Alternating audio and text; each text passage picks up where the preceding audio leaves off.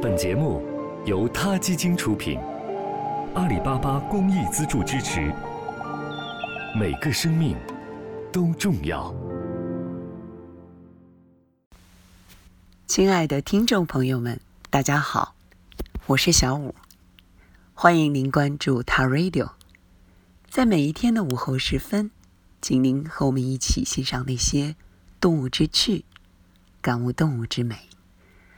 今天我要为大家朗读的故事来自于季羡林先生，《加德满都的狗》英文版。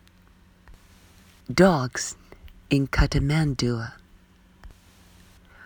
When I lived in the countryside as a small child, there were dogs all around, and so I got quiet, accustomed to them.Never thinking of them as anything out of the common.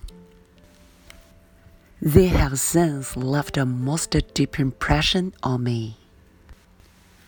After mother, the sole occupant of our country home, passed away, the dog she had raised, I have now even forgotten what color he was, continued to keep watch at the door.Lying there day and night. He must have been aware that nobody was going to feed him after the death of his mistress. But he would rather endure the torments of hunger than forsake his post outside our rundown home. At dusk,When I arrived alone from somewhere in the village at our house, in which lay mother's coffin, the ownerless dog would fix his tearful eyes on me, the youngest bereaved of his loving mother, wagged his tail feebly and sniffed at my fate. It seemedAs if he and I were left all alone in this vast universe, in face of the sight and the dreary scenes. I could shed no tears. All I shed was blood, which followed right into my innermost heart. I could have stayed with him to live in mutual dependence.And comfort each other in distress. But I had to quit my native place, unable to take him along with me. At the time of parting, I hugged him tightly with tears in my eyes. I felt terribly bad about having to desert him. He has since been in my mind for decades. Even today,I cannot bear to imagine what fate befell his in the bed.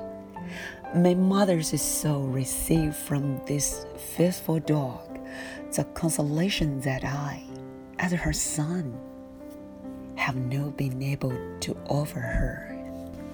Since then, I have been fond of all dogs in the world.But I was since a steady dwindling of the canine population ever since I became a city dweller. In recent years, it has been strictly banned in Beijing to raise dogs. Dogs have become a rare animal to be seen only in a zoo. At Kathmandu, the moment I was driven into town after meeting with a warm and friendly reception at the airport, I was greatly surprised to see dogs, big and small, black and yellow, in the midst of casually dressed children on both sides of a relatively narrow street, wagging their tails.Or nursing around for food. Small as the incident was, I was immensely overjoyed to meet out of the blue in the remote foreign land deer dogs that I had not seen for ages. Presumably, these dogs were entirely ignorant of my state of mind, and perhaps even incapable of telling a foreigner from a native.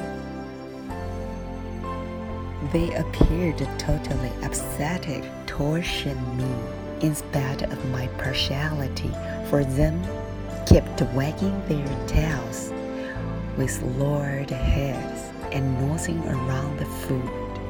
In the evening, it was already dark when we were on our way to the hotel from the Chinese embassy. The street of Kathmandu was illuminated by only a few electric lamps and still few neon lights. In the dim light, I vaguely saw again dogs, big and small, black and yellow, nosing around here and there. Back in the hotel, when I was getting into bed after a bath, I heard dogs barking again and again in the distant darkness. It reminded me of the old saying, a dog's bark at dead of night resembles that of a laybird. To me, however, what I heard was dogs barking, pure and simple, having nothing whatever in common with that of leopards. The barking was nothing out of the ordinary, yet it brought back to me one sweet memory after another. The sweet barking sends me straight into the dream I had on my first night at Kathmandu. 好了，今天的 radio 就到这里了，希望各位喜欢。有什么想说的话，大家可以踊跃给我们留言。这里是他 radio， 每个生命都重要。